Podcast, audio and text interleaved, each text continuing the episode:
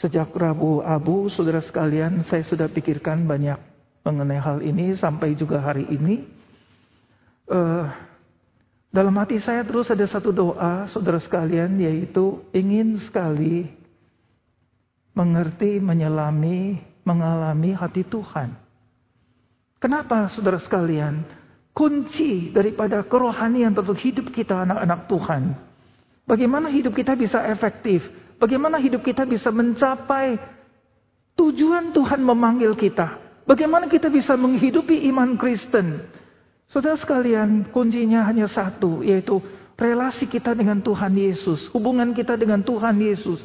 Dan kita mengalami Tuhan Yesus, kita mendengar Tuhan Yesus, kita tahu banget apa yang Dia pikirkan dan yang Dia inginkan. Maka tema hari ini, saudara sekalian, sederhana, saya pakai kata-kata yang uh, polos, terbuka, yaitu memohon beserta Yesus, memohon, menemani Yesus, memohon empati Tuhan Yesus. Supaya lebih pribadi, di depannya dipakai nama. David memohon bersama Yesus. David menemani Yesus. David simpati, empati Tuhan Yesus. Biar bagian ini sepertinya kita berjalan bersama dengan Tuhan di hari-hari yang ke depan sudah tinggal 10 hari lagi, kita sudah hari ke-30-an. Biarlah pada waktu nanti kita bersama-sama memperingati Tuhan Yesus dipaku di salib Jumat Agung. Hati kita sudah sangat siap, saudara sekalian. Dekornya sudah membawa kepada suasana. Nanti musuh ngomong sedikit mengenai ini juga ada hubungan dengan khotbah.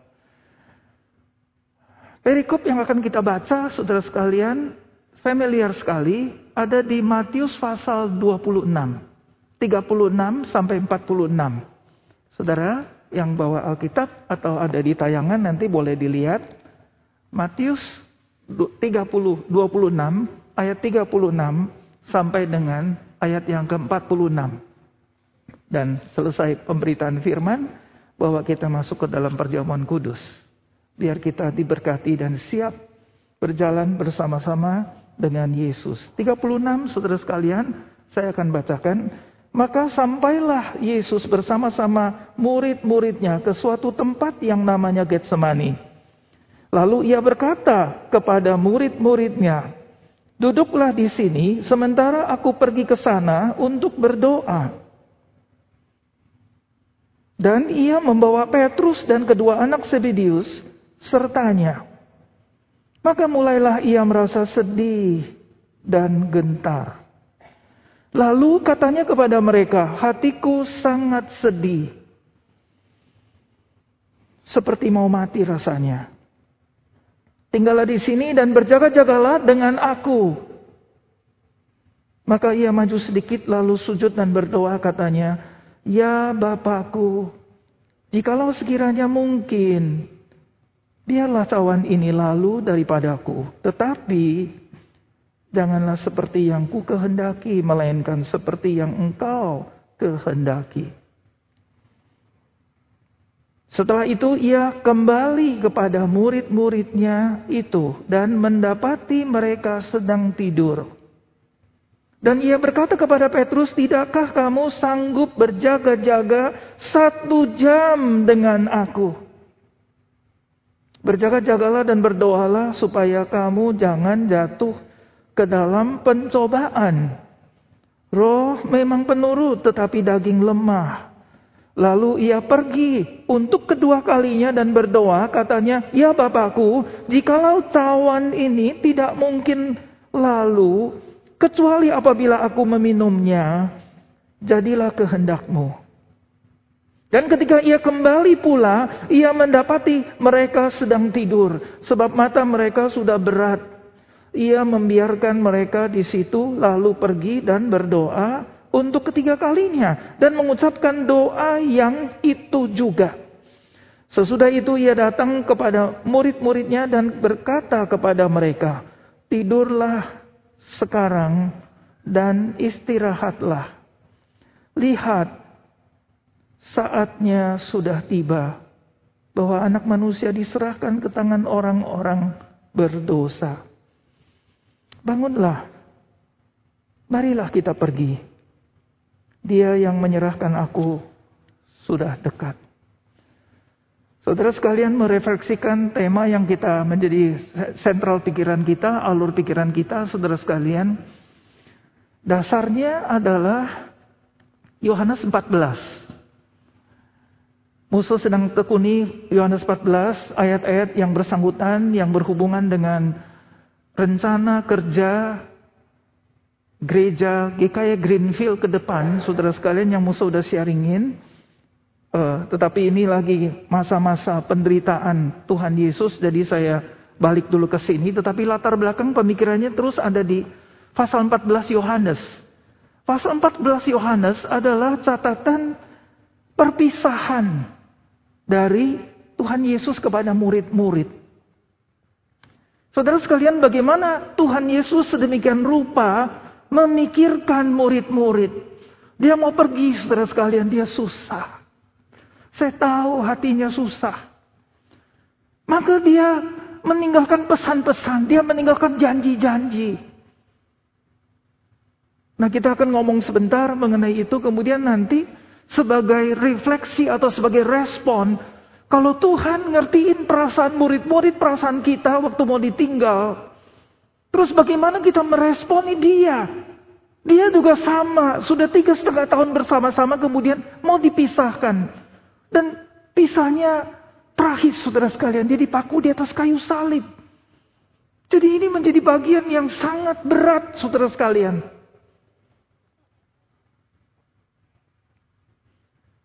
Saya kalau pikir soal perpisahan, saudara sekalian, hati saya sedih. Tetapi ini yang dialamin oleh Tuhan Yesus dan murid-murid. Maka pasal 14, pertama dia bilang, jangan gelisah dan jangan takut. Engkau percaya kepada Bapa, percaya kepadaku. Di rumah Bapakku ada tempat. Dan seterusnya, saudara sekalian. Saya ketemukan di bagian pasal 14 ini ada beberapa hal yang pertama, saudara sekalian, Tuhan Yesus janji kembali. Tuhan Yesus janji kembali. Bahkan segera, saudara sekalian. Tuhan Yesus janji kembali segera. Nah bagian ini memang saya baru ketemukan terakhir. Sebelum-sebelumnya saya hanya lihat-lihat kemudian tapi terakhir waktu saya menekuni pasal 14 Yohanes, saya melihat bukti dan uh, janji itu ditepati, saudara sekalian, dari firman Tuhan sendiri. Jadi memang soal Tuhan Yesus datang kembali, apalagi segera, ada beberapa pendapat. Yang pertama itu adalah kedatangan Yesus yang kedua kali. Memang pasal 14 ayat 1 sampai 3 itu ngomongin nanti kita akan ketemu Yesus kembali, jemput kita kembali ke Firdaus, kembali ke surga. Di situ sudah tersedia, saudara sekalian, tempat untuk kita sekalian. Orang-orang yang percaya, murid-murid Yesus, kita orang-orang pilihan, saudara sekalian. Tergantung saja nanti kalau kita belum, Tuhan Yesus belum datang, tapi waktunya kita sudah tiba, kita juga dijemput pulang ke Firdaus. Itu pengertian yang pertama, saudara sekalian. Pengertian yang kedua, Tuhan Yesus segera kembali kapan? Yaitu Tuhan Yesus kembali pada waktu hari kebangkitan. Waktu Yesus bangkit dari lubang kubur. Jadi kurun waktunya pendek. Waktu Tuhan Yesus ngomong itu hanya beberapa hari, beberapa jam, kemudian disambung dengan kematian, pemakuan di atas kayu salib, dan kemudian tiga hari kemudian Yesus bangkit. Nah, itu pemikiran yang kedua, saudara sekalian. Memang betul, ini pendapat juga didukung oleh banyak rohaniwan, penafsir Alkitab yang unggul dan Injili. Tetapi di bagian ini juga, saudara sekalian, Tuhan Yesus katakan Nanti saudara sekalian waktu ini dikaitkan dengan janji dia akan minta Bapa mengutus Roh Kudus datang. Jadi saudara sekalian mengenai janji dia akan datang kembali segera, segera kembali itu disamakan dengan Roh Kudus yang diminta oleh Tuhan Yesus supaya diutus oleh Bapa menemani bersama-sama dengan murid-murid bahkan secara selama-lamanya dan kekal. Selama-lamanya dan kekal. Tetapi saudara sekalian dari ayat yang kita baca Ternyata Yesus bilang, pasal 14 ayat yang ke-18, Aku tidak akan meninggalkan kamu sebagai yatim piatu. Aku akan segera kembali. Apa artinya tidak akan meninggalkan kamu sebagai yatim piatu? Bukan roh kudus sebagai penolong, penghibur yang menggantikan posisi Yesus. Tetapi Yesus sendiri yang bilang bahwa aku tidak akan meninggalkan kamu sebagai yatim piatu, akan segera kembali. 18 saudara sekalian. Kemudian kalau ke 20. Di ayat yang ke-20 apa yang dikatakan saudara sekalian? Pasal 14 ayat yang ke-20 saya bacakan saudara sekalian ayat yang ke-20. Ingatlah apa yang telah kukatakan kepadamu. So, oh, bukan. 14 ayat yang ke-20. Tadi 18, 20. Pada waktu itulah kamu akan tahu bahwa aku di dalam Bapakku dan kamu di dalam aku dan aku di dalam kamu. Ini janji Yesus ada di dalam diri murid-murid. Yesus ada di dalam Bapa, Bapa di dalam murid-murid. Dan Yesus dan Bapa ada di dalam murid-murid, saudara sekalian. 21. Barang siapa memegang perintahku dan melakukannya, dialah yang mengasihi aku dan barang siapa mengasihi aku, ia akan dikasih oleh Bapakku dan aku pun akan mengasihi dia. Kalimat yang berikut saudara sekalian. Dan akan menyatakan diriku kepadanya. Apa artinya menyatakan diriku saudara sekalian? Dengan firman. Bagaimana menyatakan dirinya? Lagi saudara sekalian. 23. Jawab Yesus, jika seorang mengasihi aku, ia akan menuruti firmanku. Dan Bapakku akan mengasihi dia dan kami. Kami ini siapa saudara saudara? Kami yaitu Bapak dan Yesus. Dan kami akan datang kepadanya dan diam bersama-sama dengan dia. Jadi Bapak dan Yesus kepada orang-orang yang mentaati firman-Nya yang mengasihi Tuhan, dia akan bersama-sama Bapa dengan Yesus akan datang kepadanya dan diam bersama dia, tinggal bersama dia. Artinya apa saudara sekalian? Kalau ditekunin bagian ini terus dipikir-pikirkan. Ini adalah janji Yesus kembali segera saudara sekalian. Di pasal 16 juga ada ayat-ayat yang mengatakan tidak lama lagi kamu tidak akan melihat aku, tapi tidak lama lagi kamu akan lihat aku. Terus murid-murid jadi pada diskusi, apa nih yang dimaksudnya? Kemudian Tuhan Yesus bilang, kamu lagi ngomongin ini bukan? Tidak lama lagi kamu tidak akan melihat aku, tidak lama lagi kamu akan melihat aku.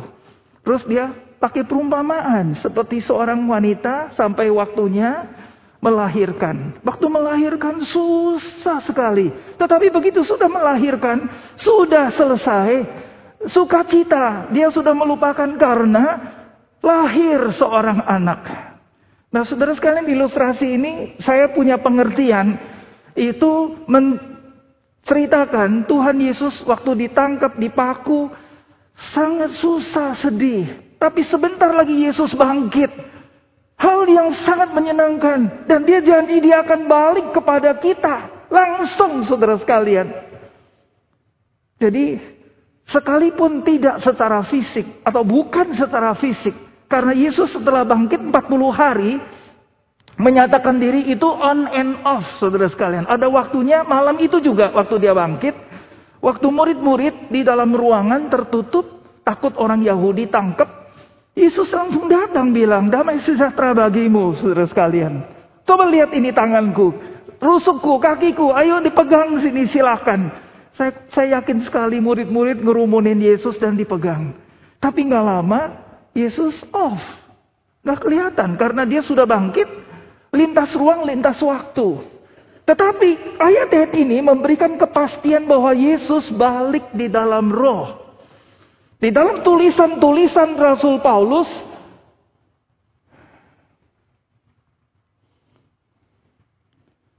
Paulus bisa membedakan roh Yesus, roh kudus.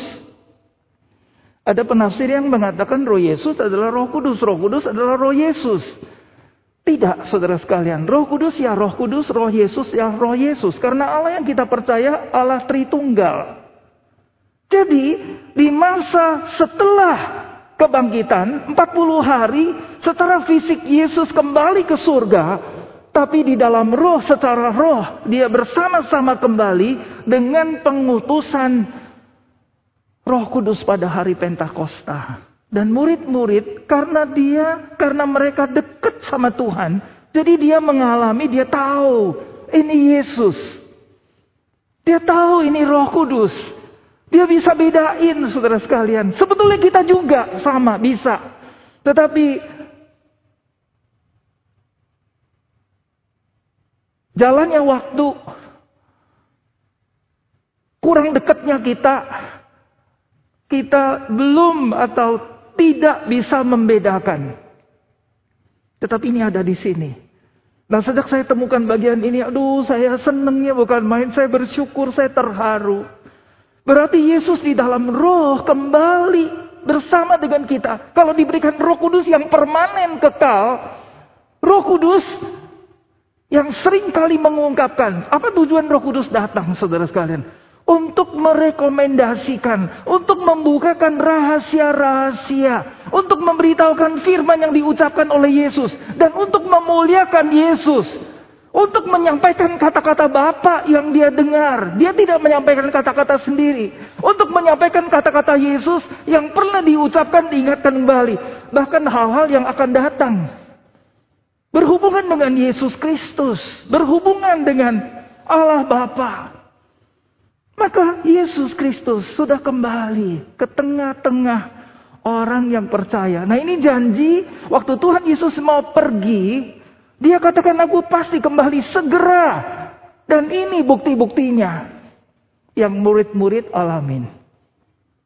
Yang kedua, saudara sekalian, Yesus beri janji yang di dalam Alkitab secara belak-belakan dikatakan, Barang siapa yang percaya kepadaku, dia akan melakukan semua pekerjaan-pekerjaan yang aku lakukan. Bahkan mengerjakan pekerjaan yang lebih besar daripada apa yang aku kerjakan. Itu musuh sudah khotbahkan pada bulan yang lalu. Kita nggak ngomong panjang lebar, tetapi ini janji karena Yesus balik. Karena roh kudus diberi saudara sekalian. Jadi kita mengerjakan pekerjaan-pekerjaan bahkan Yesus bahkan pekerjaan yang lebih besar itu bukan bersandar kepada kemampuan kita, tapi Yesus yang bersemayam, Yesus yang ada di dalam diri kita yang mengerjakan. Roh Kudus yang di dalam diri kita yang mengurapi sehingga kita dimampukan untuk mengerjakan ini semua. Jadi saudara sekalian kuncinya hubungan kita dengan Yesus Kristus, hubungan kita dengan Roh Kudus yang sedemikian rupa akan memampukan dan memungkinkan kita mengerjakan pekerjaan-pekerjaan Yesus. Yang waktu zamannya Tuhan Yesus di atas bumi, dia juga sangat bergantung kepada Roh Kudus karena dia inkarnasi sebagai manusia seutuhnya. Untuk apa? Untuk mengalami kehidupan manusia, menanggung dosa manusia. Maka pada waktu itu saudara sekalian, keilahian Yesus disembunyikan. Yang dia nyatakan adalah kemanusiaan yang tidak mungkin mengerjakan ini semua kalau tidak ada kuasa dari Bapa melalui Roh Kudus Yesus diurapi dan dimampukan untuk mengerjakan semua. Dan sekarang Yesus janjikan, yang aku pernah kerjakan juga dikerjakan oleh kamu. Kamu bisa, karena aku di dalam kamu, karena roh kudus di dalam aku. Maka kamu akan sanggup, bisa, mampu melakukan apa yang aku lakukan. Bahkan pekerjaan-pekerjaan yang lebih besar. Kalau kita punya roh kudus, kita punya Yesus Kristus, Saya sangat percaya mungkin, saudara sekalian. Saya percaya mungkin, kemungkinannya sangat besar. Cuman bagaimana hubungan kita dengan Tuhan Yesus, bagaimana hubungan kita dengan Roh Kudus, ini adalah kunci. Dan bagaimana Tuhan inginkan, kehendaki, bagaimana kita mengerti hati Tuhan sehingga waktu kita mengerjakan kita dimampukan atau Roh Kudus, Yesus Kristus melalui tubuh kita ini melakukan apa yang dia mau lakukan. Yang ketiga, dia janji doa kita didengar. Yang pertama dia janji mau kembali, yang kedua mengerjakan pekerjaan Yesus, yang ketiga doa kita pasti dikabulkan dalam konteks mengerjakan pekerjaan yang Yesus lakukan, maka doa kita kepada Bapa minta apa saja pasti dikabulkan. Nah ini janji yang luar biasa saudara sekalian. Oleh sebab itu kalau kita doa demi nama Yesus Kristus, Kenapa demi nama Yesus Kristus? Karena Yesus Kristus sudah dipaku di atas kayu salib. Karena Yesus Kristus ada di dalam hati kita. Maka waktu kita katakan demi nama Yesus Kristus, maka saudara sekalian, doa kita dikabulkan pasti. Tapi kalau dipelajari dari konteks yang seperti pasal 14 ayat 12 Yohanes, maka itu hanya dipastikan di dalam hubungan mengerjakan pekerjaan-pekerjaan yang dikerjakan oleh Yesus Kristus. Jadi kita minta Tuhan tolong saudara sekalian. Saya pernah pakai ilustrasi beli pulau, beli kapal, beli gunung. Kita nggak perlu beli-beli itu, saudara saya itu sudah kita punya. Dulu waktu saya tinggal di daerah Peluit, setiap hari hari berangkat kerja, saya pasti lewat di pantai. Saya lihat Pulau Seribu ada di situ. Saya lihat rumah-rumah dari situ, laut yang besar ada di situ. Hati saya bersyukur, saya bilang Tuhan, aku anakmu. Ini semua milik kepunyaan Tuhan, maka ini semua juga milik kepunyaan anak Tuhan. Saya ngomongin kepada saudara-saudara, mereka bilang kayaknya biasa. Tidak, saudara sekalian, hal ini nggak biasa.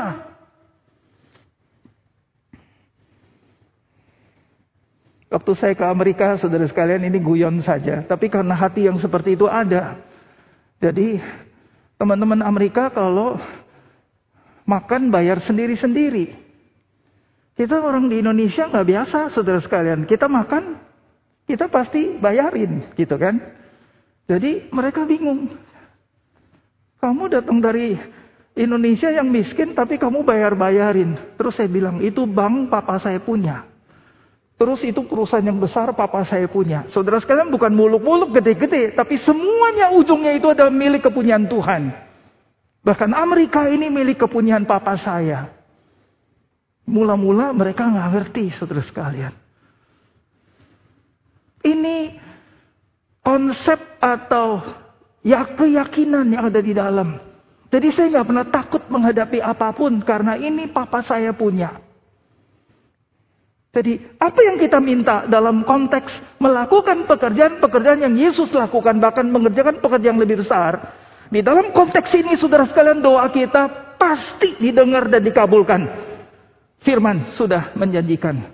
Yang ketiga, yang keempat saudara sekalian. Yang keempat itu apa?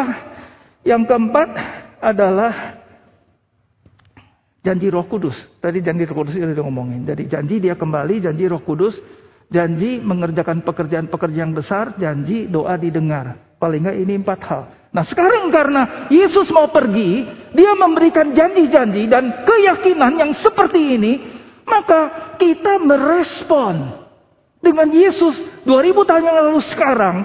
Bagaimana perasaan Yesus nih sekarang ini? Dia lagi menepaki jalan kayu salib. Murid-murid salah faham saudara sekalian. Mereka tidak mengerti Yesus kembali kepada Bapa hanya melalui satu jalan. Yaitu jalan salib. Mati di salib.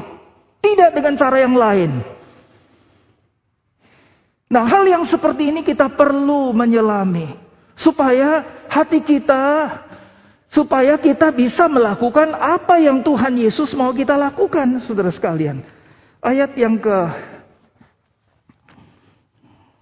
36. Maka sampailah Yesus bersama-sama murid-muridnya dan ke suatu tempat yang bernama Getsemani. Lalu ia berkata kepada murid-muridnya, duduklah di sini dalam terjemahan bahasa yang lain, menunggu Duduklah di sini menunggu aku.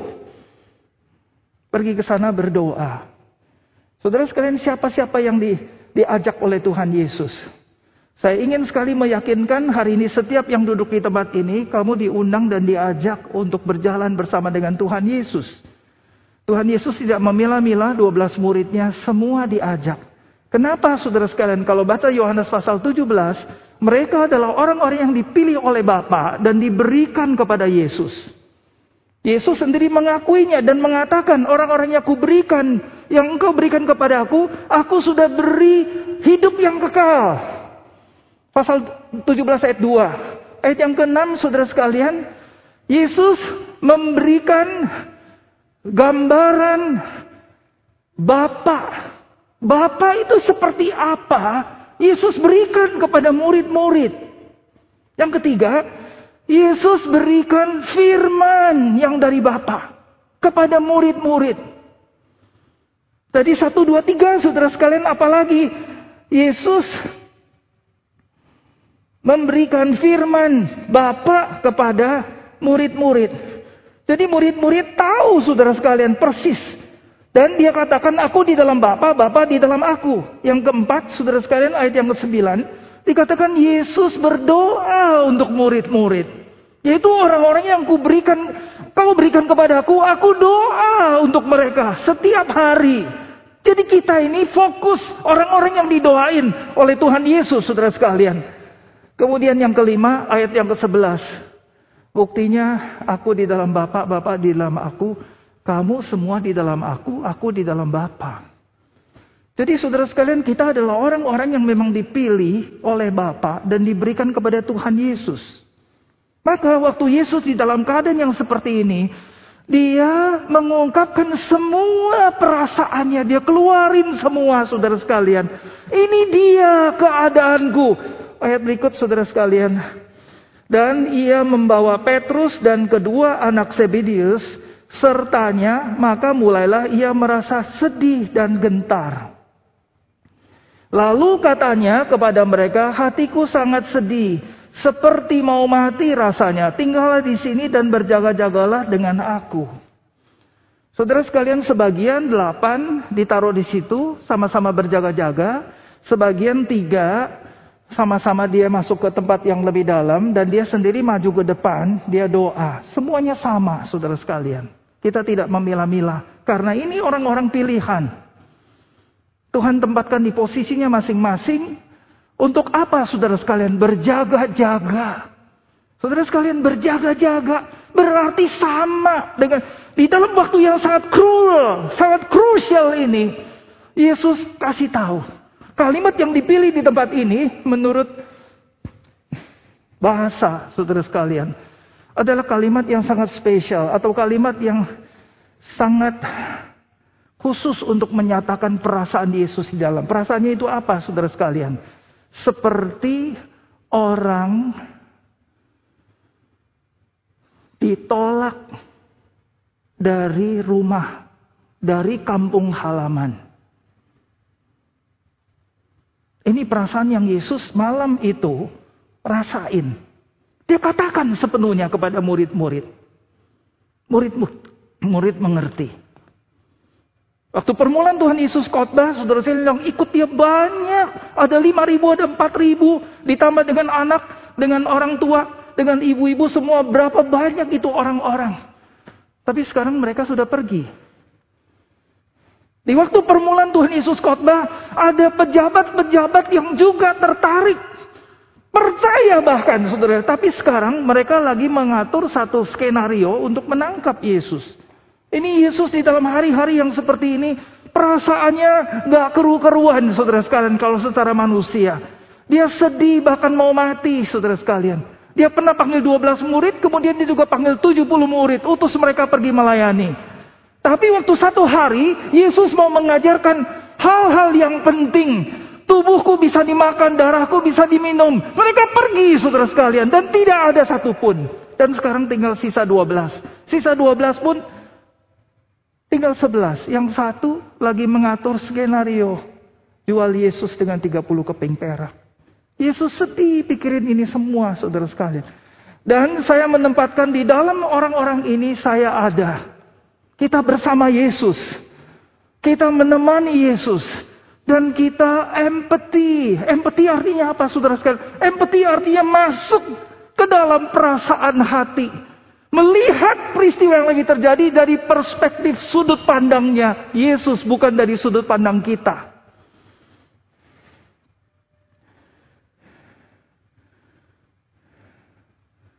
Kemudian tiga orang yang terakhir. Tiga orang yang terakhir pada tidur, saudara sekalian. Jadi ini Yesus merasa sangat lonely. Di dalam keadaan yang seperti ini, keputusan harus dibuat, tantangan besar, di depan ada peperangan rohani, dan sekarang sudah lagi jalan. Tetapi orang-orang yang ada di sekitar yang dia pikir ini murid-murid yang bisa diandalkan, bisa bersama-sama sehati, pada tidur semua saudara sekalian. Yesus minta supaya cawan ini bisa ditarik. Apakah Yesus takut saudara sekalian? Tidak, karena dia sendiri sudah membuatkan kepada murid-murid bahwa nanti dia akan diserahkan, dia akan mati. Waktu dia minggu terakhir itu pergi ke rumah Maria, Marta, waktu Maria mengurapi dia, kemudian ada Yudas yang nggak suka. Bilang uang, uang uh, wangi-wangian ini bisa dijual, uangnya bisa bantu fakir miskin. Dan murid-murid lain mungkin juga ada ngomong ini, ngomong itu, ikut-ikut. Tapi Tuhan Yesus bilang biarkan. Karena Maria melakukan, mencurahkan wangian ini di atas tubuhku sebagai persiapan hari kesengsaraanku, hari penguburanku. Berarti apa saudara sekalian? Berarti Yesus tahu, Maria tahu. Berarti Maria tahu Yesus sebentar lagi sudah mau disalib. Murid-murid masih ributin soal duit. Kemudian Tuhan Yesus bilang dia sudah melakukan yang terbaik karena dia mempersiapkan. Kamu banyak orang, banyak kali dengan orang-orang miskin, tetapi kamu tidak selalu bersama-sama denganku, dengan aku. Dan biarkan dia lakukan yang benar. Kalau kamu memberitakan Injil ke mana saja, hal mencintai Yesus seperti Maria, seperti perempuan ini harus diberitakan. Kenapa? Mengerti perasaan Yesus. Saudara sekalian, ini rahasia kita nggak pernah bisa mengerti begitu dalam. Kenapa Maria bisa sampai mengerti seperti itu? Kenapa kita enggak, saudara sekalian? Kenapa kita enggak? Kita gumulin saudara sekalian. Jadi ini yang di, dirasakan oleh Tuhan Yesus waktu itu. Ditolak habis-habisan. Saudara sekalian sharing sedikit. Kamu tahu kalau ditolak yang tadi kamu pikir itu tempatnya bersama-sama dengan kamu, rumahnya kamu. Kemudian kamu ditolak. Kemudian kamu dipisahkan dengan kata-kata yang seperti ini. Saudara sekalian saya ingat-ingat kembali sedih waktu saya belajar tentang Tuhan Yesus kata-kata yang seperti ini. Saya bisa ngerti sedikit saudara sekalian apa arti penolakan, apa arti lonely, drastis dari keadaan tiba-tiba jadi nol bahkan di bawah zero saudara sekalian. Itu perasaan mencekam, bingung, sedih, nangis. Dan dia pikir lagi, ini kenapa cawan harus ditolak? Karena dia akan ditinggalkan Bapak. Yang di satu sisi dia bilang semuanya pergi, aku tidak seorang diri, Bapak menyertai aku. Tetapi dia juga tahu resikonya kalau dia menerima cawan ini, dia dipaku di atas kayu salib, dosa seluruh umat manusia ditimpakan kepada dia dan dia ditinggalkan oleh Bapak. Maka kalimat keberapa itu Yesus doa bertanya, "Ya Bapakku, ya Bapakku, mengapa engkau meninggalkan aku?" Itu bukan doa-doaan, Saudara. Itu benar-beneran. Yesus sejak mula tidak pernah dipisahkan dengan Bapak. Waktu itu dipisahkan. Kenapa? Karena dosa kita. Saudara sekalian, bagian-bagian ini yang kita mau gumulin. Dia akhirnya mengatakan, Jangan menurut keinginan dan kehendak saya, tapi keinginan dan kehendak Bapa. Jadi waktu dia ucapkan kalimat ini, saudara sekalian dengan jelas dia ambil keputusan detik-detik itu yang sekalipun dia udah tahu dari sebelumnya, tapi bagian ini penting.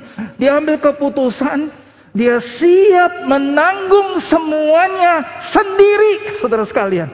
Karena nggak ada orang di sekitar. Dia sudah tolak pencobaan iblis yang bilang kalau kamu menyembah ini semua untuk kamu, kamu tidak usah naik salib. Dia sudah menolak apa yang dikatakan Petrus.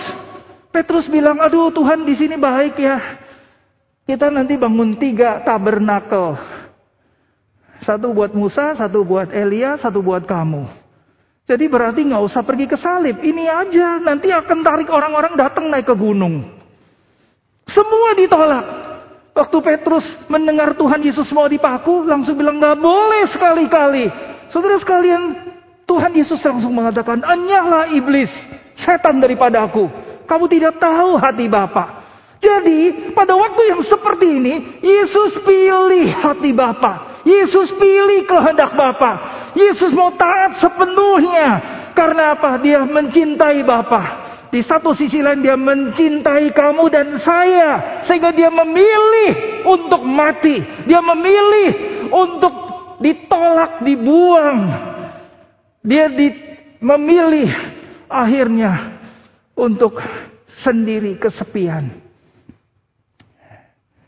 Saya nangis saudara sekalian waktu saya mikir-mikirin hal ini. Ini satu rahasia yang besar. Kita nggak pernah membayangkan Yesus pencipta alam semesta. Kemudian diperlakukan seperti ini diem aja saudara sekalian. Dia bisa meminta 12 batalion malaikat untuk datang mengerjain. Dia bisa lakukan apa saja. Tetapi untuk kamu dan saya, karena tidak ada jalan lain untuk penebusan dan pengampunan dosa, maka dia pilih untuk taat kepada Bapa dan tidak ada bargain yang lain. Dia mati di atas kayu salib.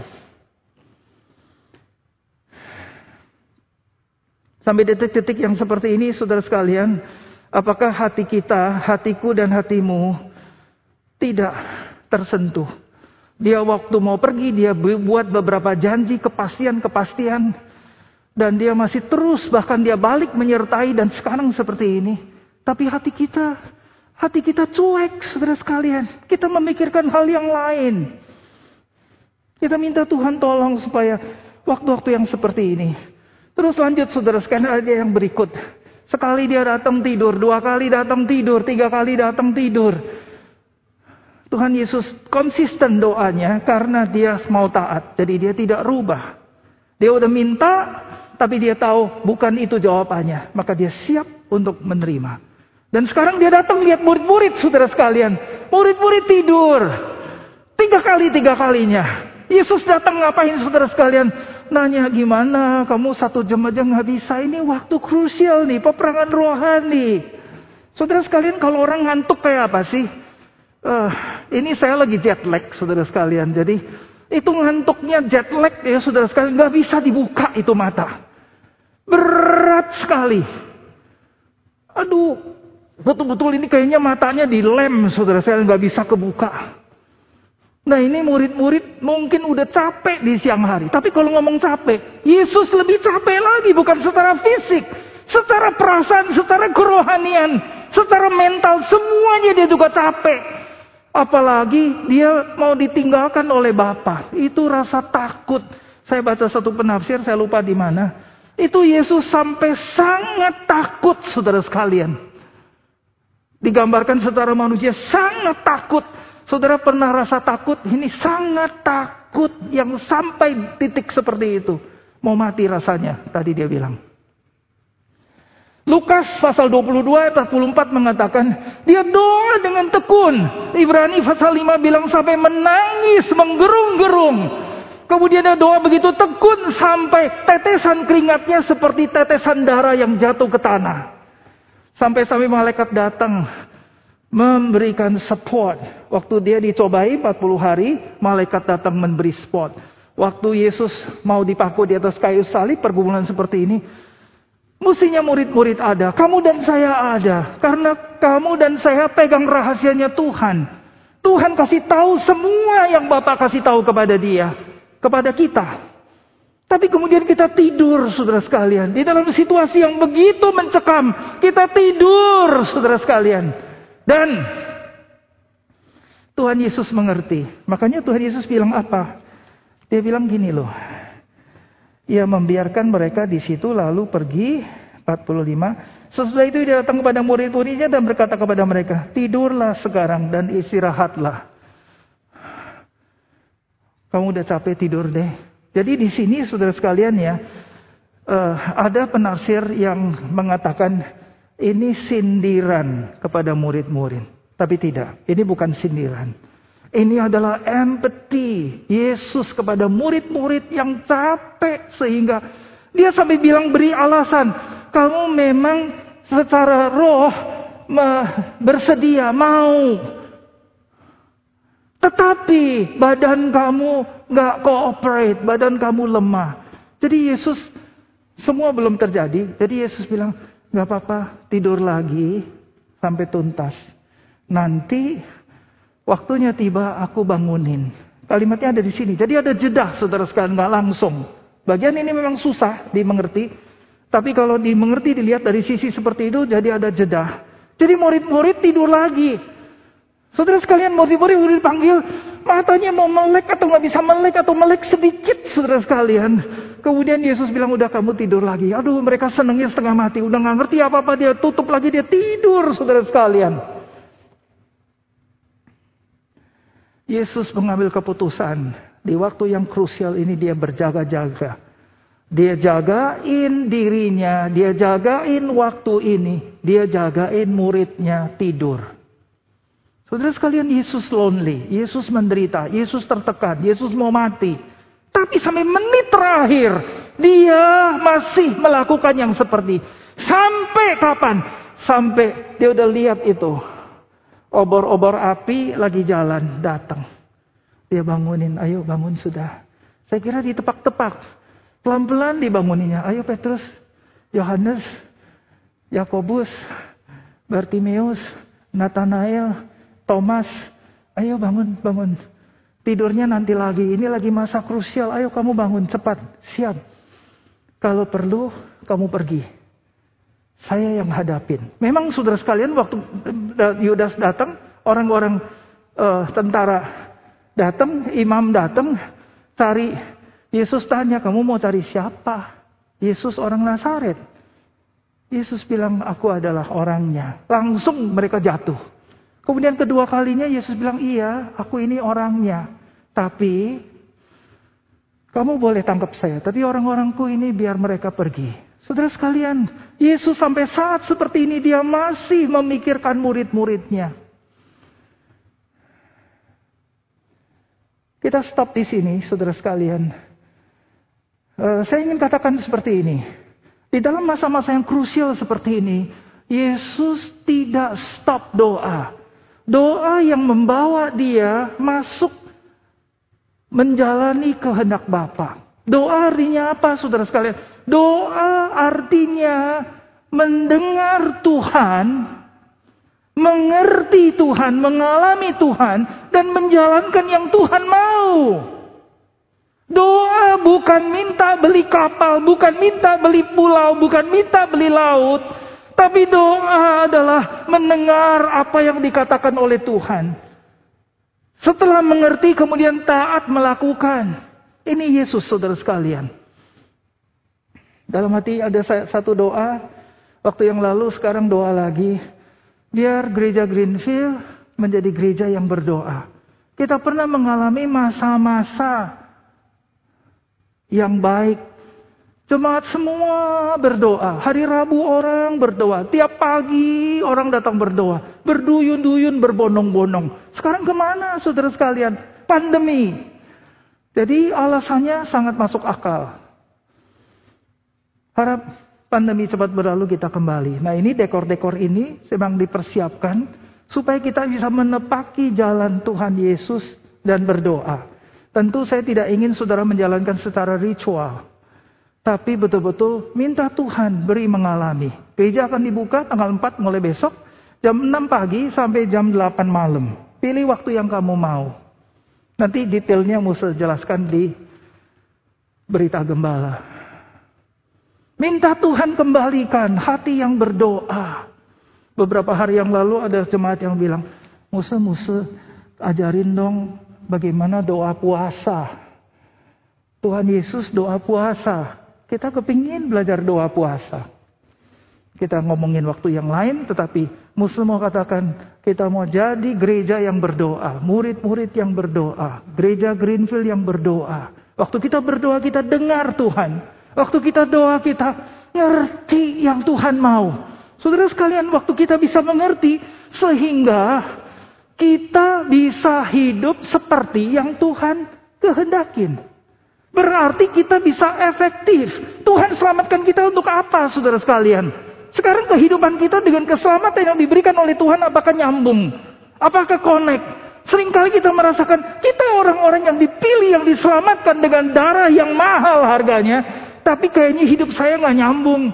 Bahkan kita bilang, Tuhan, apakah mungkin berurusan dengan pajak, berurusan dengan bisnis yang kotor, yang jahat di dalam dunia ini, bagaimana saya bisa doa? Saudara sekalian, bisnis diberikan oleh Tuhan. Pajak harus dibayar. Tuhan Yesus bilang yang harus kembali kepada kaisar, kembali kepada kaisar. Jadi pajak mesti bayar, saudara sekalian. Jangan lari dari pajak. Ada saudara yang datang bilang sama saya, Musa, kita bayar pajak segini jumlahnya Musa.